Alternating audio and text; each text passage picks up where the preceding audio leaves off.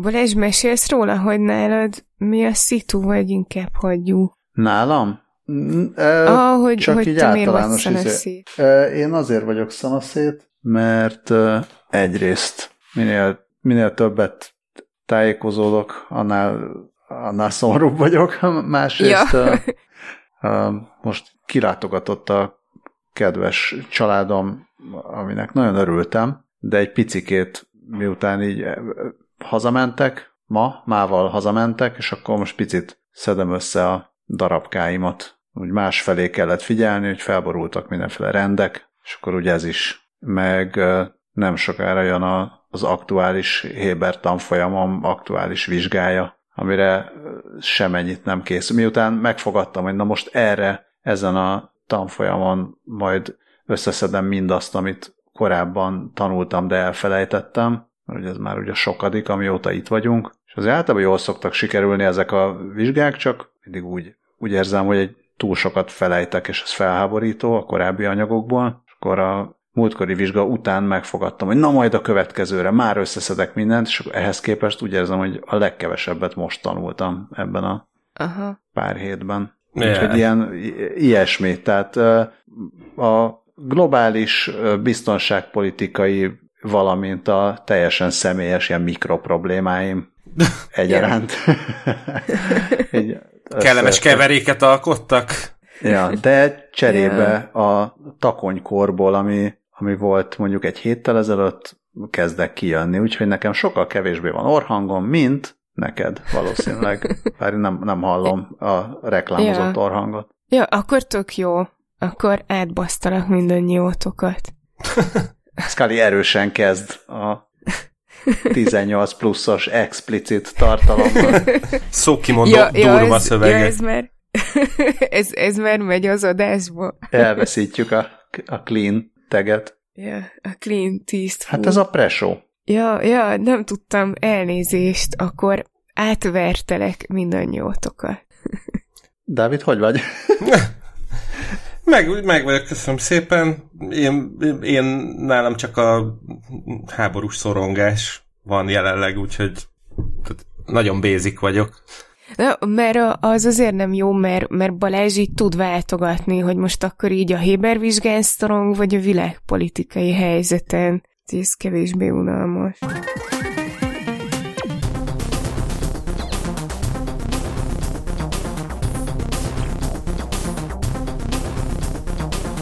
Drága hallgatók, szervusztok, az itt a 20 perccel a jövőben. Én Lövemberg Balázs vagyok, itt van velünk Scully. Sziasztok! Itt van velünk Dávid. Hello! Optimista módon azt írtam be jegyzetbe, hogy esetleg ez az atomháború előtti utolsó adás. Majd csak meglátjuk. Csak nem. De nagyjából. Nem akarom rátok ragasztani, hogy ez a hangulat, meg nekem se ez a hangulatom, csak néha érzem ezt. Úgyhogy ha esetleg... Nem te ragasztod ránk. Ha esetleg tudtok olyan Covid maszkot, ami a nukleáris hamu ellen is véd, akkor azt nyugodtan küldjétek el e-mailben, illetve addig is szolgálati közlemény Dávidtól. Igen, hát a sajnálatos események... Miért is? Ja, nem tudom, kell tehát bocsánat, szétszórtak is vagyunk. Én is szétszórt vagyok. Igen, de talán 2022. március 8-án senkinek nem kell már elmagyarázni, hogy mi folyik Ukrajnában. Nőnap. #háború. Úgyhogy ebből az apropóból a kedves munkahelyem a zöld pályát is kiadó Projekt 029 Magyarország KFT adománygyűjtést szervez, illetve még folyamatban van a szervezés, és várjuk nagy szeretettel a különféle adományokat, amit a Magyar Máltai Szeretetszolgálat Beregsúrányi gyűjtőpontjára én személyesen fogok egy kollégámmal elszállítani most pénteken. Úgyhogy aki szeretne, tudna ehhez hozzájárulni, az ne fogja vissza magát. A jegyzetekben ott figyel a cikk linkje, amiben minden tudnivaló le van írva, hogy pontosan hova, mikor várjuk az adományokat. Úgyhogy most nem mennék végig itt a listán, hogy mikre van szükség. Tényleg mindenki nézze meg, és akkor bárki bármit, tényleg egy lázmérő vagy egy flakon nem tudom, tusfürdő, vagy egy fogkefe is segít, tehát kicsi is ér. Vagy légelhárító rendszer például. Az se rossz, bár azt amennyire tudom, az ukrán traktoros gazdák intézik ennek az összegyűjtését az ország területén, úgyhogy léci, aki tud, az adakozzon, és akkor majd talán egy kicsit jobb lesz azoknak, akik ide menekülnek, vagy felénk menekülnek. Ez nagyon jó fejség tőletek és a munkahelyettől, hajrá, sok sikert hozzá. Hát köszönjük, ne legyen rá szükség többet. Nagyon remélem, hogy ez lesz az első és egyben az utolsó háborús segélyt gyűjtünk content a podcast történetében. Úgy legyen. Hát én mondtam egy rovatot kezdésnek, de Scully sokkal jobb rovatot mondott nekem, mert hogy picit ilyen high-tehenészetről leágazó hírek lesznek most, és akkor nekem erről az jutott eszembe, hogy 4 láb jó, 2 láb is jó, avagy mindenki olvassa újra az állatfarmot rovat. Na de Scully olyan hírt hozott, amihez saját maga is hozzászólt egy egészen retteneteset. Át is adom a szót. Mert most még a disznópikus jövőre gondolsz? Nem. Vagy arra, hogy Nem. Ja, akkor azt, amit most kommentbe dobtam a jegyzetbe, azt szeretnéd, ha kimondanám. Hallgasson is. Nem meneküljenek a olvasók sem, meg a hallgatók. Ja, jó, oké, nem tudtam, hogy akarjuk-e. Hát csak így a cím, és ezután a hír után csak az jutott eszembe, hogy sok nuk disznót győz. Nuk, én vagyok az apád. És Dávid is kommentelt rá, de igen, oké. Ezt egyébként egy teleredés fotóra rá fogom írni. Jó. Szóval ennyiből már kiderülhetett, hogy sertésekről lesz szó, vagy hát reméljük, hogy kiderült. Ugyanis a Qubit írt egy olyan kutatásról, ami kifejezetten állatjóléti megfontolásból készült, úgyhogy ez nagyon, nagyon szívmelengető volt ezt olvasni, és a kísérlet során, vagy a kutatás során nem is esett egy állatnak sem baja, legalábbis nem a kutatásból kifolyólag, mert hogy egyébként mindenféle szituációban vizsgálták ezeket az állatokat, és azok között volt nem kellemes is, de a kutatás az igazából arról szólt, hogy lehallgatták a malacokat, és megpróbálták kideríteni, hogy miről beszélnek, vagy éppen milyen érzelmeket akarnak kifejezni. Na és ehhez a Koppenhágai Egyetem etológusa Elodie Briefer vezetésével dolgozott egy kutatócsoport, akik egy neurális hálózati alkalmazást fejlesztettek arra, hogy ezt kielemezzék, és ez nagyon sok hangmintát elemeztek, összesen 400 házi sertés hangjait analizálták, mindenféle korosztályból, újszülött kismalacoktól, egészen matrónakorú emsékig, így fogalmaztak a Qubiton. Együttesnév. Abszolút, tökéletes. És 8000 különféle hangjelzést elemeztek, amiket rengeteg különféle szituációban vettek fel. Ezek között volt játék, torzsalkodás, és hát vágóhídra terelés is, erre értettem azt, amikor nem olyan pozitív dolgok.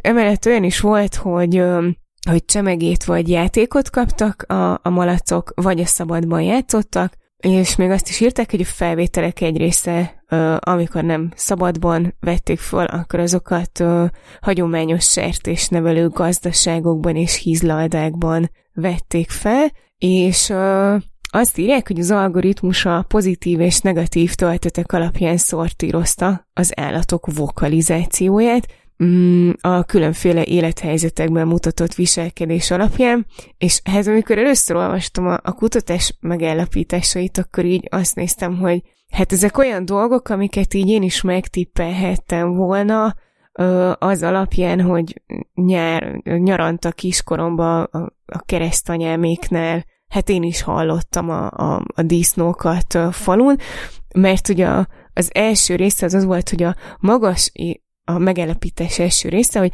a magas és hosszú visítás akkor jön, amikor negatív érzelmi töltetű helyzet van, míg a rövidebb nyögésekkel az elégedettséget jelzik az állatok, viszont az már nekem sem volt annyira egyértelmű a nyári ifjúkori tapasztalataim alapján, hogy a mélyebb regiszterű morgásoknak és vakkantásoknak ugyanakkor jóval sokfélébb az alkalmazási területe. És azt mondta még az etológus, hogy pozitív helyzetekben a hívások sokkal rövidebbek, amplitúdójukban kisebb ingadozásokkal. Ilyenkor a röfögések magasan kezdődnek, és fokozatosan csökken a frekvenciájuk. És azt lehet tudni még a projektről, hogy folytatni fogják a gépi sertés tolmács fejlesztését, hogy még több érzelmet tudja megkülönböztetni, és ezen keresztül, vagy később más haszonállatfajtákat is tudjanak elemezni,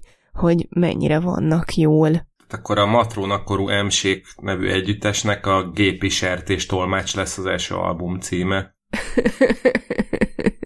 A Gépi Sertés Tolmács egyébként így elsőre olyan, mint hogyha valamilyen húsipari termék lenne. Abszolút. Viszont azon túl, hogy oké, Scully, amit mondasz, hogy arra az ember valahogy magától is rájön, hogy amikor ott így nyögdécsel a sertés, akkor jó neki, és amikor meg folyamatosan visít, akkor nem jó neki.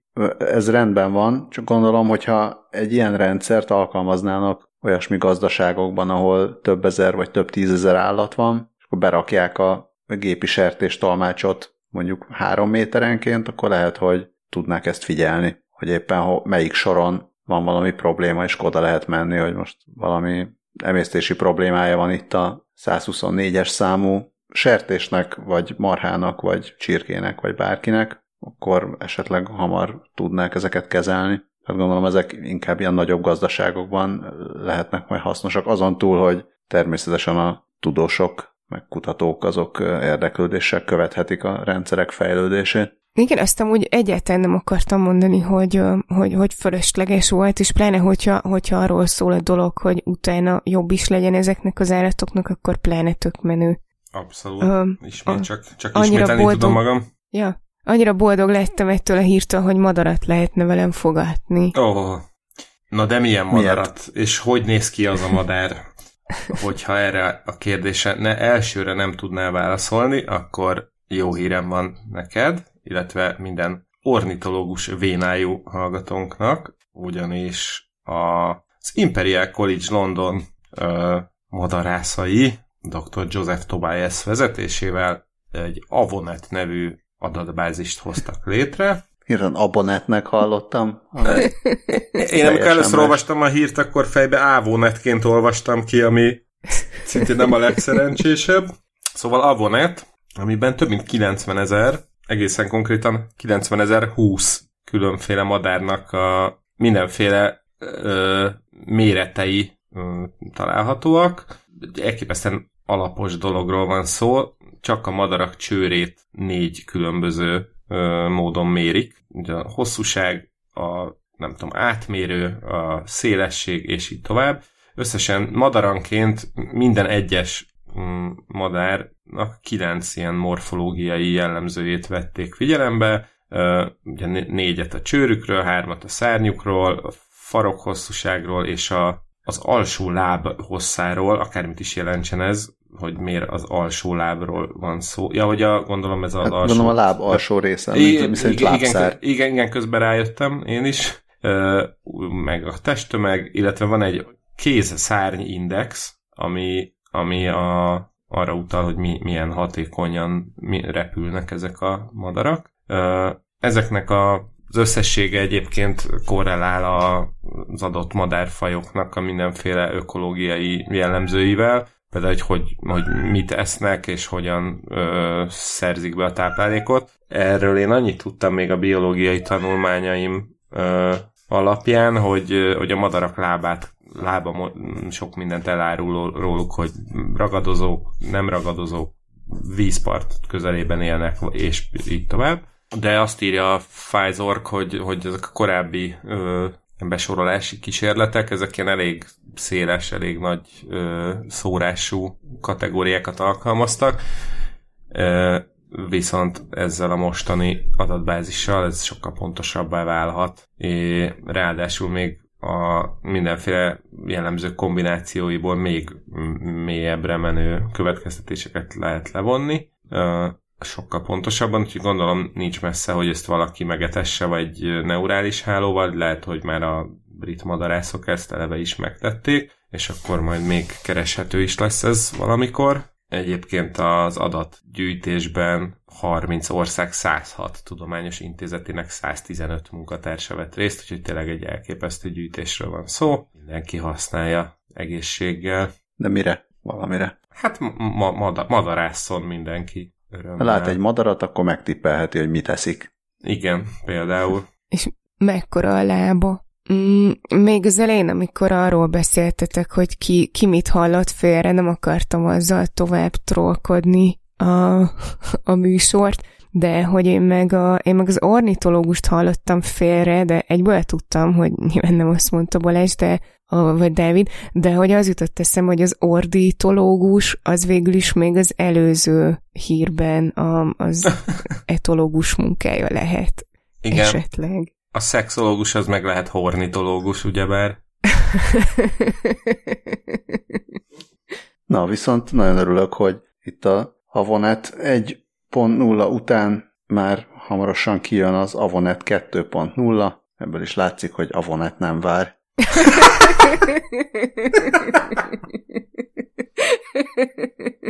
Hű.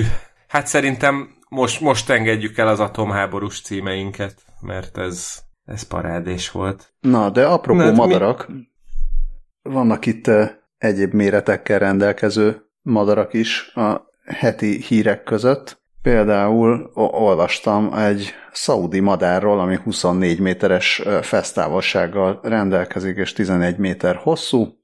Nem tudom, ez a szépséghibája, vagy megkülönböztető tulajdonsága, hogy ő nem egy élő madár, hanem a Samum nevű drón, harcászati drón, magyarul közepes magasságú, hosszú időtartamú harcászati pilóta nélküli légi jármű. És ennek nincs semmi olyan neve, amit a NASA adott volna, és kijön belőle valami menő betűszó. Kár. Ez a közepes magasságú, hosszú időtartamú harcászati pilóta nélküli légi jármű, ez a drónok elsütő billentyűje? Ezt így kell hívni? Igen. Hát azoknak a drónoknak, amik sajnos ez, hát tudom, hogy nőnap van, de ez a medium altitude long endurance, azaz male drónoknak a... Igen, sajnálom én is.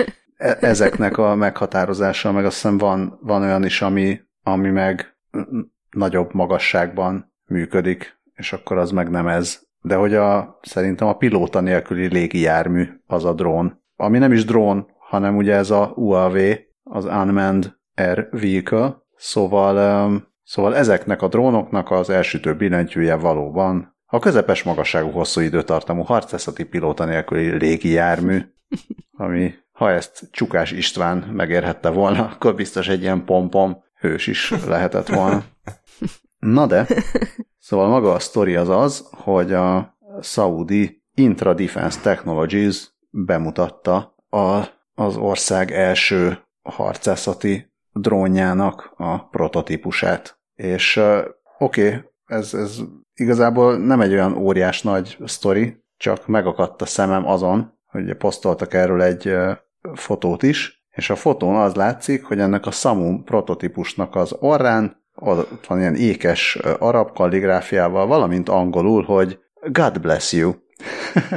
És akkor elképzeltem, amint ráküldik valakire a dróntámadást, és akkor mondjuk nem tudom, ez utolsó dolog, amit lát, de legalábbis a szívében tudja, hogy mindeközben Isten áldását kérték őre, vagy hát lehet, hogy a Samumra. Egyébként a szaudiaknak van már Habub nevű taktikai, nem tudom miük, ugyanilyen pilóta nélküli légijárművük, meg egy függőleges fel- és leszállásra is képes ASEF sorozatú légjárművük. Ez a Habub nagyon viccesen néz ki, mert ez gyakorlatilag olyan, mint egy ilyen kis repülő, amire elfelejtettek pilótafülkét szerelni. Viszont a Minecraftban rakták össze. Igen.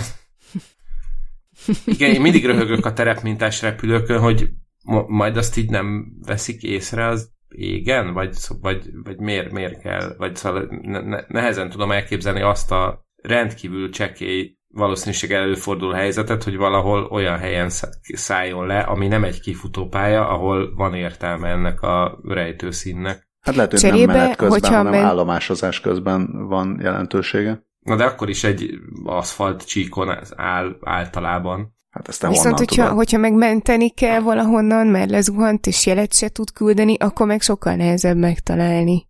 Jaj. Egyébként erről a Habubról, igen, ez kicsit olyan, mint hogyha egy berepült volna egy olyan helyre, ahol ki volt írva, hogy maximum 2 méter, és akkor de ő 2,5 méter volt, és akkor most már viszont 2 méter. Igen.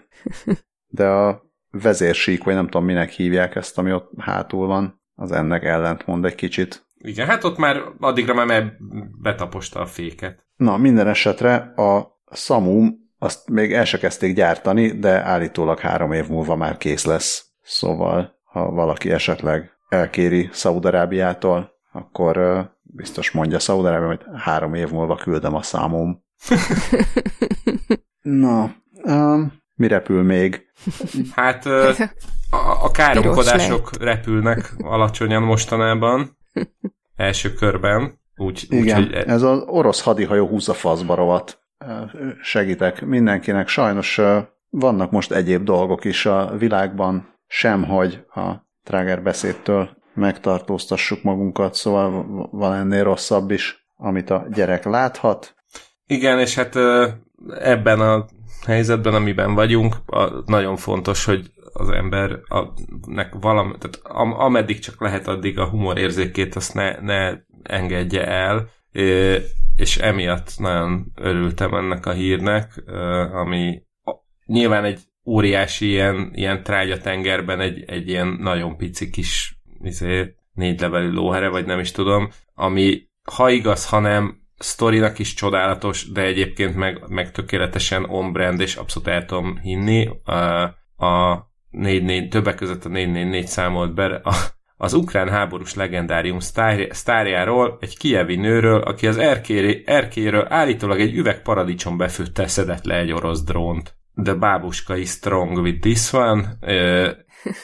Eredetileg egyébként én is úgy olvastam ezt a hírt, hogy egy üveg, befőttes üveg uborkát vágott hozzá a drónhoz, ami az még egyel pontosabb lett volna, de ez csak azért lényeges, mint a 444 cikkében linkeltek egy csodálatos online népművészeti alkotást a csőre töltött uborkás üvegekkel felfegyverkezett a bábuskáról, és a háttérben látható a drón, ahogy lezuhant.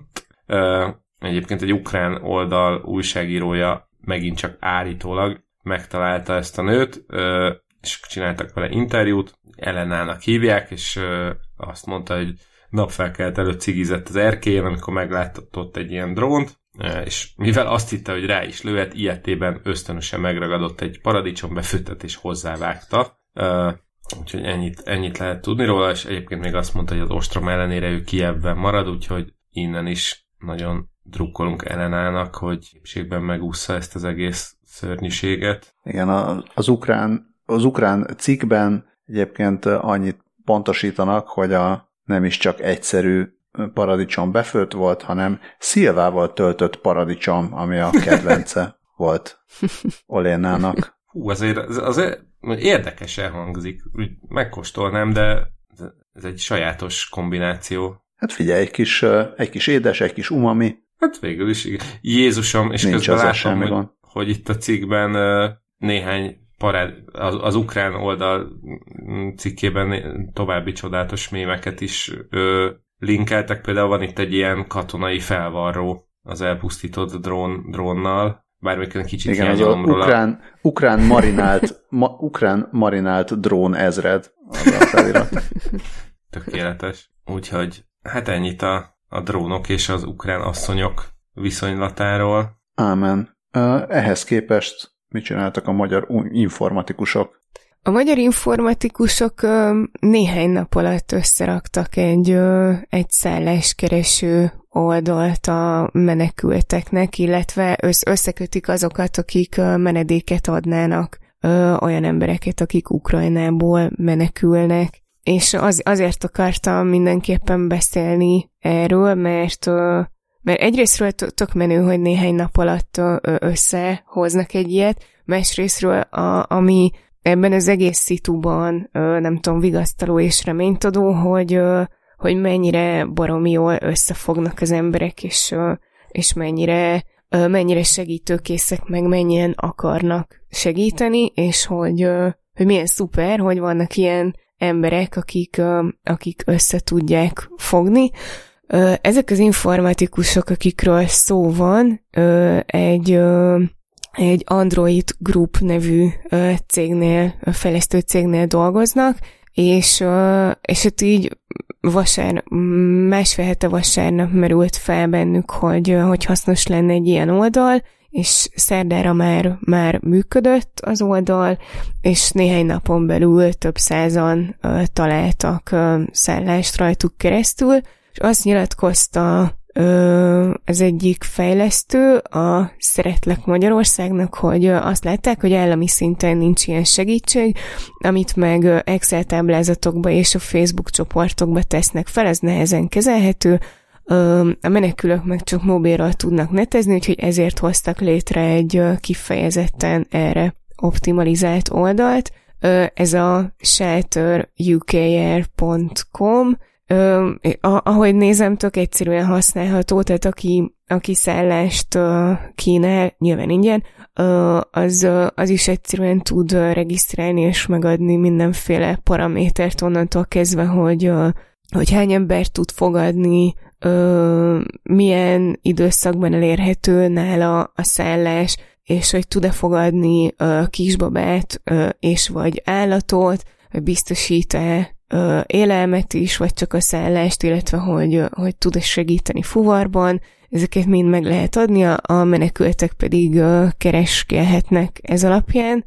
Most, amikor néztem, akkor éppen 461 menedék volt elérhető, azt nem láttam, hogy most hány, mert ugye amelyik nem elérhető, az, tehát hogy nyilván van egy csomó foglalt hely is már, de tehát úgy néz ki, hogy folyamatosan nő a felhasználók száma.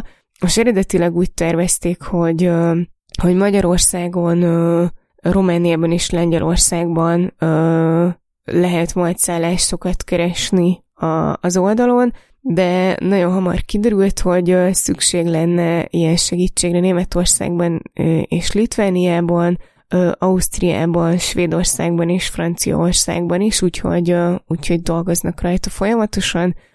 Egyébként most úgy láttam, hogy az oldal 10 nyelven használható: magyar, ukrán, angol, német, lengyel, román, horvát, francia, olasz és spanyol, de például még azt mondom, hogy még a hétvégi cikkben is, amit róluk írtak, ott még kevesebb nyelvről van szó, vagy volt szó, tehát sokkal nagyon gyorsan pörögnek rajta és fejlesztik, ami szerintem tök menő és nagyon hasznos. Nagyon jó kis kezdeményezés. Igen, ilyenkor ez nem is tudom, hogy a Mr. Rogers, vagy honnan jött ez a már-már mémé vált mondat, hogy amikor ilyen csúnyaságok történnek a világban, meg elkeseredhetünk, akkor mindig érdemes azokra figyelni, akik segítenek, mert mindig vannak, akik segítenek az ilyen helyzetekben, és akkor, ha őket látjuk, akkor kicsit olyan, ez nekünk is erőt adhat, szóval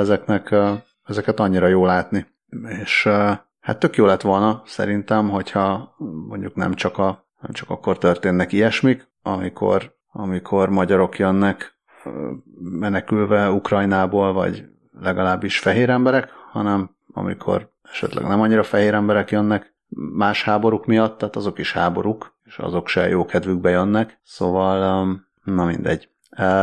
Igen. De tök jó, hogy ilyesmi történik, és hajrá Robi Noha Ádám, valamint kollégái, akivel együtt létrehozta pár nap leforgása alatt, stb. Ezt az oldalt, tényleg szépen működik, Remélem, hogy a továbbiakban is szépen fog működni, és se a forgalom növekedés, se maga az oldal növekedés nem halasztja majd le, és így tovább, és esetleg ez maradjon a későbbiekben is. Ez a szállásbiztosítás, ez azt néztem, majd mindjárt beszélünk a következő hírről is, hogy az Airbnb az milyen jó eszköze tudott lenni a segítségnek, de ez meglepett, hogy ennyire, nem is az, hogy ennyire gyorsan, hanem hogy tényleg ilyen nagy számban vállalkoztak emberek, hogy szállással segítsék a menekülőket. Tök jó. Igen, és hát ha már az Airbnb-t szóba hoztad,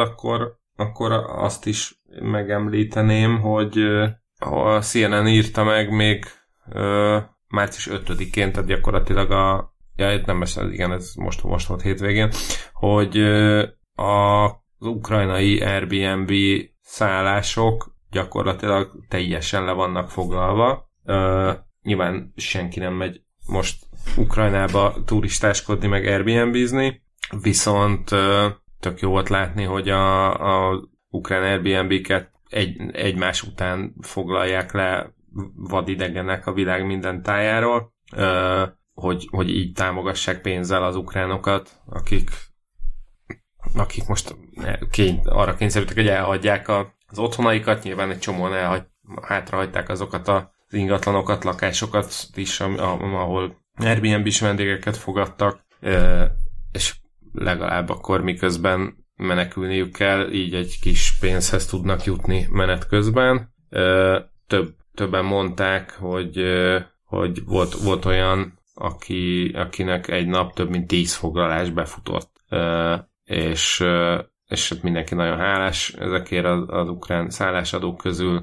Egy férfit meg is kérdezett a CNN, aki mondta, hogy az így befolyó pénzből majd a családját fogja segíteni, meg mindenki mást, akinek szüksége van rá, és a szállásfoglalások mellé meg ilyen támogató üzeneteket küldenek, hogy tartsák egy kicsit a lelket az ukránokban, és ezt is tök jó látni, hogy vannak ilyen kreatív módszerek, amivel lehet élni, és természetesen az Airbnb is belállt ebbe, és mondta, hogy nem felfüggeszti nem veszi le a 100%-ot ezekből ezekből az eladásokból, sőt... Hát igen, mert ugye vannak ilyen takarítási, meg egyéb díjak, amiket még felszámolnak, és akkor most ezt nem számolják fel, illetve, hogy 24 órán belül a foglalás után 24 órával próbálják intézni a kifizetéseket. Igen,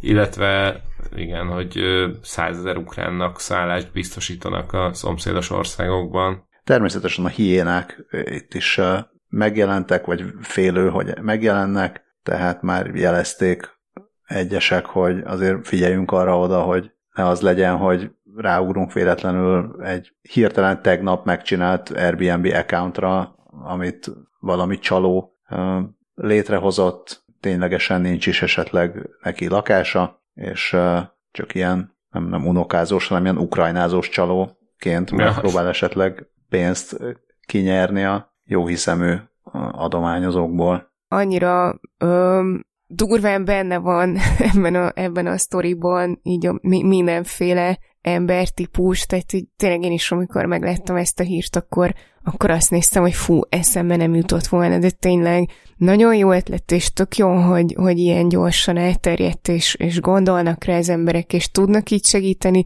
és igen, az, hogy volt aki rossz indulatúan rárepült, az is egészen elképesztő, de hát hajrá, jó emberek és segítő szándékú emberek. Igen, és a CNN cikke még azt is írja, hogy egyébként az Etsy-n is indult hasonló kezdeményezés, hogy vásároljon mindenki ukrán etszisektől, de úgy, hogy csak kifizeti és nem kéri a terméket, és erre meg az Etsy válaszként jelezte, hogy az ukrán felhasználók mindenféle tartozásait azt eltörli. Na hát micsoda utópia jöhet ki ebből a katasztrófából, de hát a másik oldalon is történnek lépések. Ugye itt arról nem beszéltünk, hogy mik azok a technológiai szolgáltatások, amiket a Oroszország elleni bojkott miatt most majd jól nem használhatnak Oroszországban.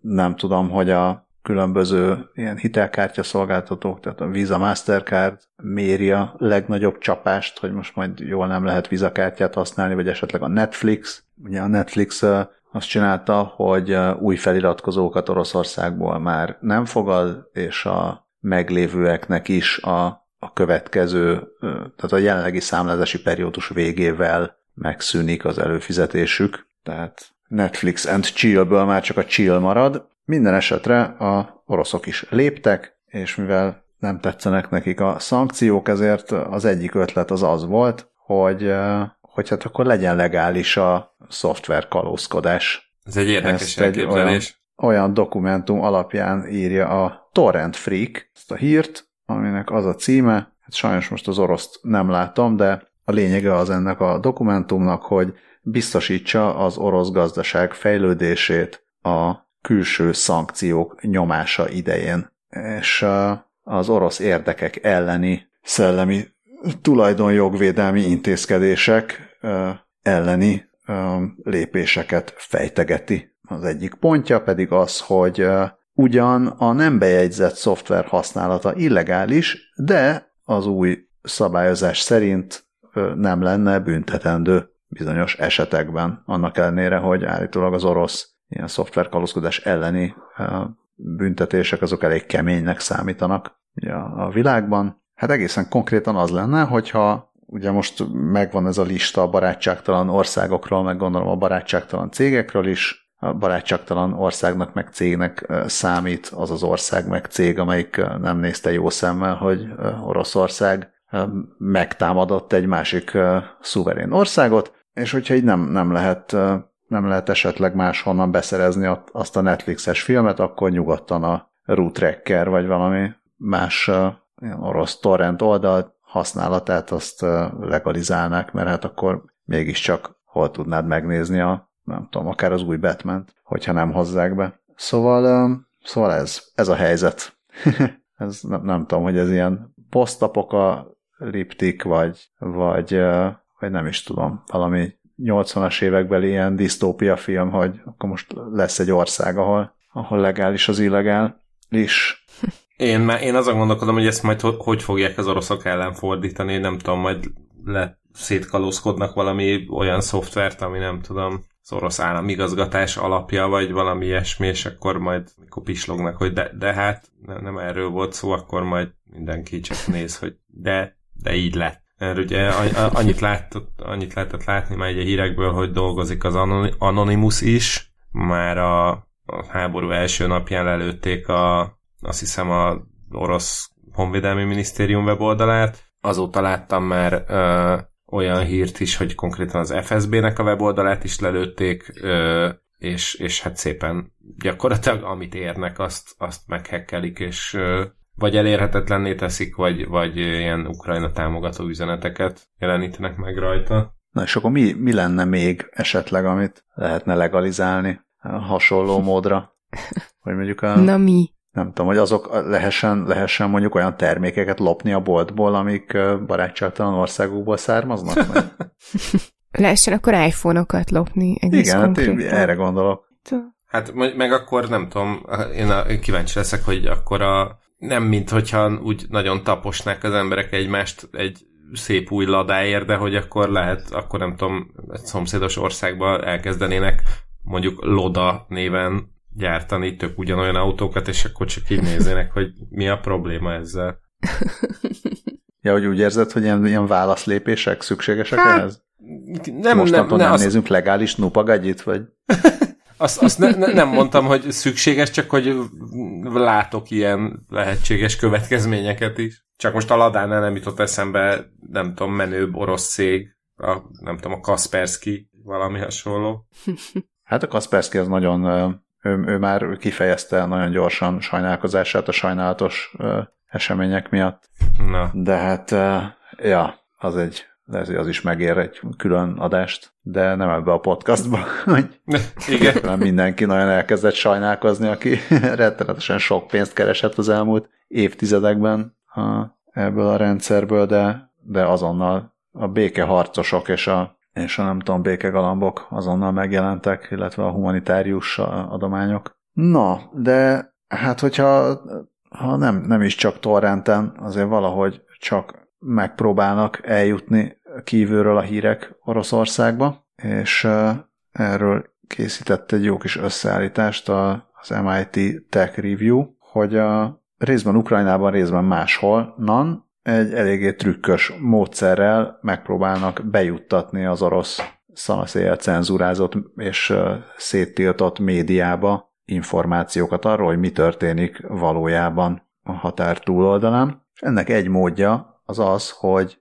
hirdetéseket vásárolnak. Ugye az Oroszország Facebook megfelelőjén, a VKontaktjén, hát amíg ezt nem veszik észre, illetve azt is csinálják, hogy volt például egy gyógyszertár lánc, ami az Ozerki, és a gyógyszertár lánc applikációban push notification-öket nyomtak ki ukrán aktivisták arról, hogy hát wake up sheeple, vagy ébredjetek, és valójában mit csinál Vladimir Putyin, és az orosz katonákat küldi a halálba, de miért, amire utána azt mondta az applikáció tulajdonosa, tehát ez a gyógyszertár lánc, hogy hekkelés áldozata lett. Ami igazából szerintem nem hekkelés, tehát ténylegesen vettek rá hirdetéseket, de hát ez van. Illetve ugyanezt csinálják a Yandex-el, ami a Google orosz megfelelője, ott pedig a oroszországi helyszínekre írnak ilyen áll review-kat, amik a Putyin Ukrajna elleni megszállásáról tartalmaznak információkat. Azután egy berlini webdesign ügynökség pedig a GitHubon közzétett egy olyan scriptet, ami, hogyha beilleszted a weboldalba a scriptet, akkor egy ilyen pop-upot dob fel, abban az esetben, hogyha orosz IP címről érkezik a látogató, és tájékoztatja a látogatókat, hogy a kormányuk hazudik, és hogy ártatlan embereket ölnek meg. Ez is mekkora ötlet, és milyen egyszerű. Szóval vannak ilyesmi ötletek. Ezt külön nem csak ugye ez a berlini ügynökség, ott van egy brit ügynökség, akinek a dolgozóját is idézi az MIT Tech Review, akik már 2014-ben, amikor a Krímet szállta meg Oroszország, akkor is csináltak ilyen geotargetált hirdetési kampányokat. Igazából akkor még csak ilyen kísérleti jelleggel, tehát szerintem akkor ugye nem volt egy akkora ilyen humanitárius katasztrófa, ami ekkora figyelmet meg felzúdulást generált volna, de ma egy sokkal nagyobb kampányon dolgoznak, nagyjából 20 ilyen reklám szakemberrel, és akkor próbálnak ilyen macskaegér játékot játszani az orosz digitális cenzorokkal. Egy picit hasonlít ahhoz, mint amikor a nem is emlékszem, hogy a John Oliver, vagy a Daily Show, vagy ki volt az, aki ilyen kamureklámokat jelentetett meg Trump közeli médiában, ahol egy ilyen, nem is tudom, hogy valami ilyen cowboynak öltözött ember beszélt, és akkor ugye nem biztos emlékszel erre, Dávid, legalábbis te biztos, hogy emlékszel erre, mert szerintem te írtál is erről, vagy beszéltél erről, hogy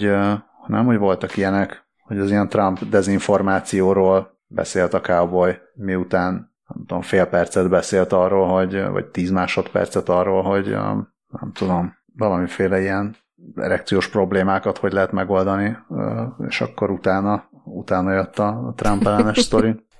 Hát először az erekciós problémák, aztán az elekciós problémák.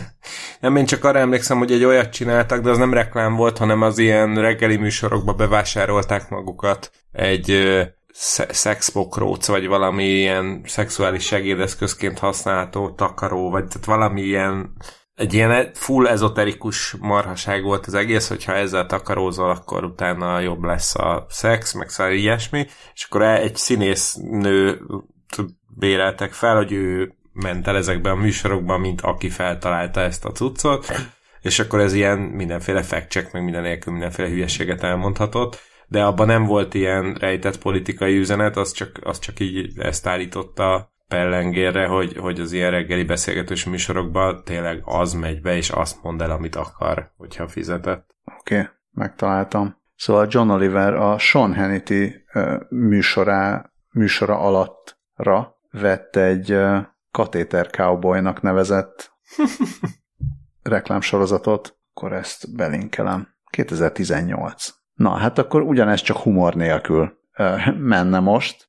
Biztos nehéz humoros reklámot készíteni arról, hogy milliós nagyságrendben kénytelenek az emberek elhagyni az országukat, mert szanaszét vannak bombázva, meglőve. Ettől még az persze egy nagy kérdés, hogy a orosz emberek millióit, 10 millióit, 100 millióit hogyan fogja meggyőzni az, hogy ezek itt eljutnak 1000 vagy 10 000 internet userhez az egyes hirdetésekkel, de állítólag ilyen $100,000 költenek arra, részben adományokból, részben pedig, hát adományokból, de hogy részben céges, részben magánadományokból, hogy valós információkat kommunikáljanak az orosz felhasználók felé. Most arra gondoltam még korábban is, hogy talán az első olyan nagyobb háború, ahol a információ és dezinformáció az így tényleg döntő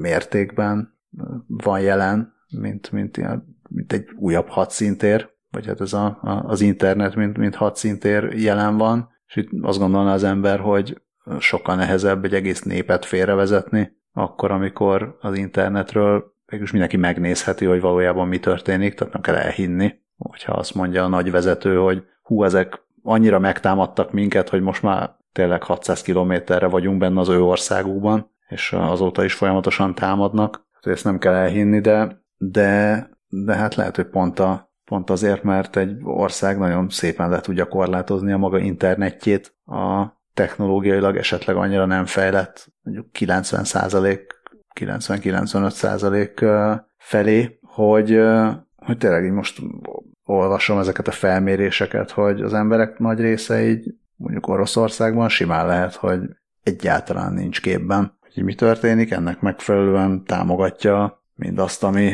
ami történik, vagy legalábbis hát nem is támogatja egy aktívan, de úgy nem nagyon gondolja, hogy így bármit kéne tenni. Igen. Szóval hát ha minél több pénzt erre ráköltenek kívülről, akkor még ilyen pici kis gerilla módszerekkel is el lehet jutni egy kritikus tömeghez. Hát bízunk benne, hogy ez minél jobban sikerül. Hát igen, illetve most, ahogy így mondod, hogy igen, a korlátozáson is múlik, de nekem a Covid azt is megmutatta, hogy van egy olyan réteg, aki az interneten csak azt az információt hiszi el, ami neki szimpatikus. Tehát aki nem akarja elhinni, hogy vannak tudományos eredmények, az nem látta meg azokat az infókat, és ő ugyanúgy megnézhette a nagy interneten, és ő más dologra jutott. Tehát gondolom, hogy ez más területen és más jellegű tényekkel is ez van, legalábbis nem tudom, én ugye magyar kommenteket igyekszem elkerülni, vagy nem olvasni, de néha belefutok, és magyarok között is volt olyan, aki hát olyan információkat látott meg, ami ilyen egészen elképesztő volt. Tehát úgy gondolom, hogy nem csak kis hazánkban vannak ilyen emberek, akik csak bizonyos embereknek hisznek el, és bizonyos dolgokat. Hát ja, itt ugye most az a különbség, hogy ami Oroszországban, illetve és vagy per Ukrajnában zajlik, az picit több annál, mint hogy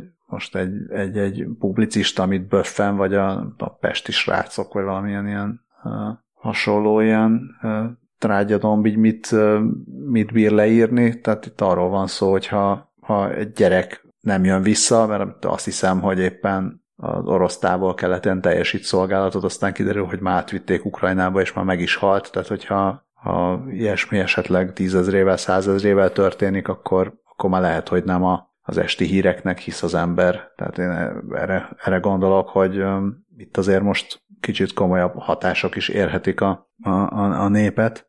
Igen. Csak annyi, hogy ez az egész csak arról a félmondatról jutott eszembe, hogy írtad, hogy rá tudnak keresni az emberek a neten, hogy tényleg úgy volt-e. A többi részével tényleg egyetértek, és hogy ilyen szempontból ez már teljesen más szitu.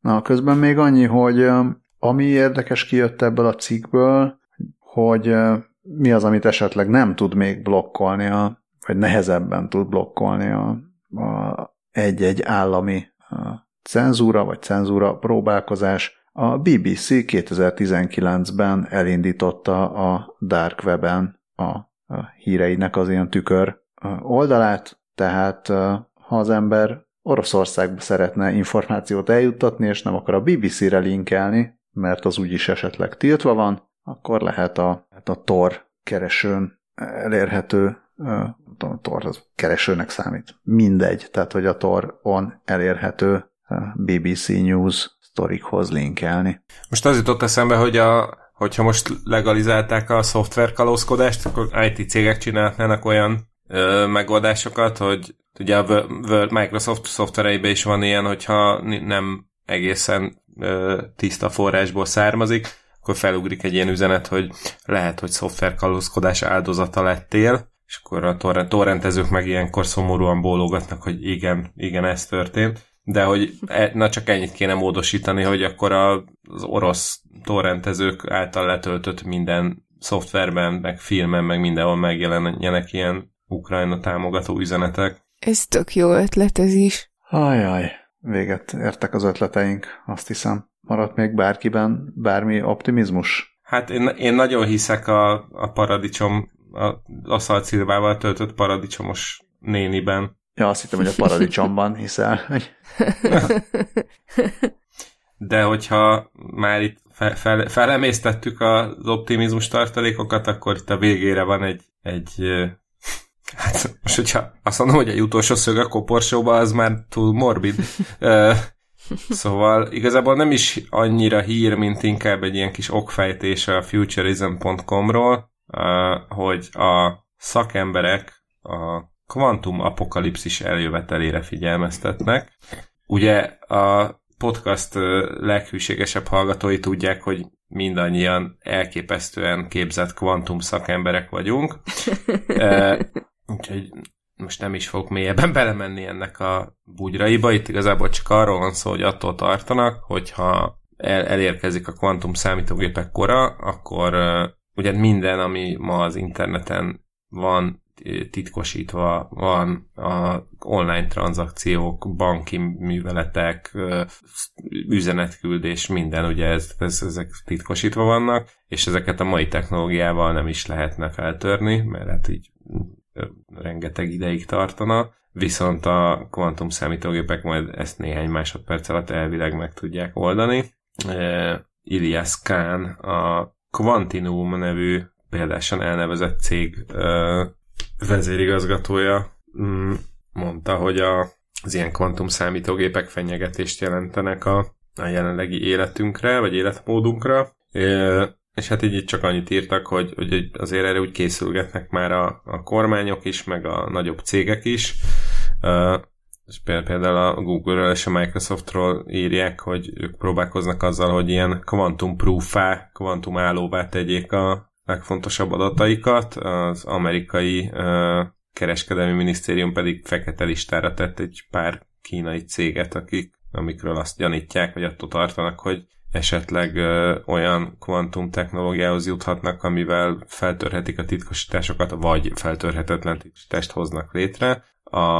Az amerikai Tudományos Technológiai Intézet, a NIST pedig egységes stratégiát szeretnek kidolgozni, hogy ezt a kvantum apokalipszist el lehessen kerülni. És akkor hát csak annyival tudom nyugtatni a drága hallgatókat, hogy itt a futurism.com-on is megjegyzik, hogy azért ez még odébb van, ez még évek kérdése, ha egyáltalán bekövetkezik, de azért nem árt fejben tartani, hogy ebből még baj lehet. Addig még vége lehet a civilizációnak teljesen más dolgoktól is. Igen. Mindenki megnyugodhat.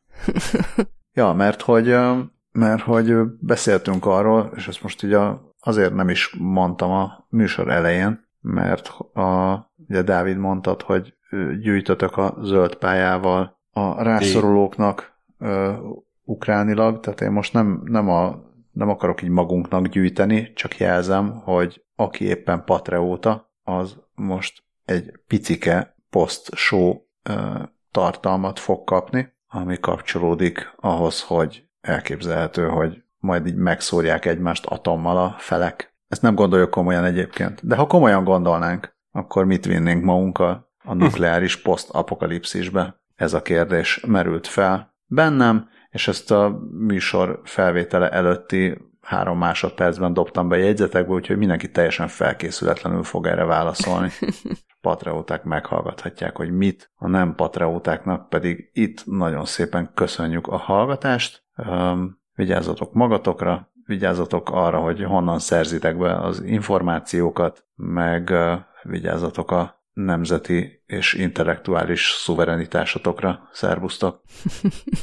Sziasztok! Hello!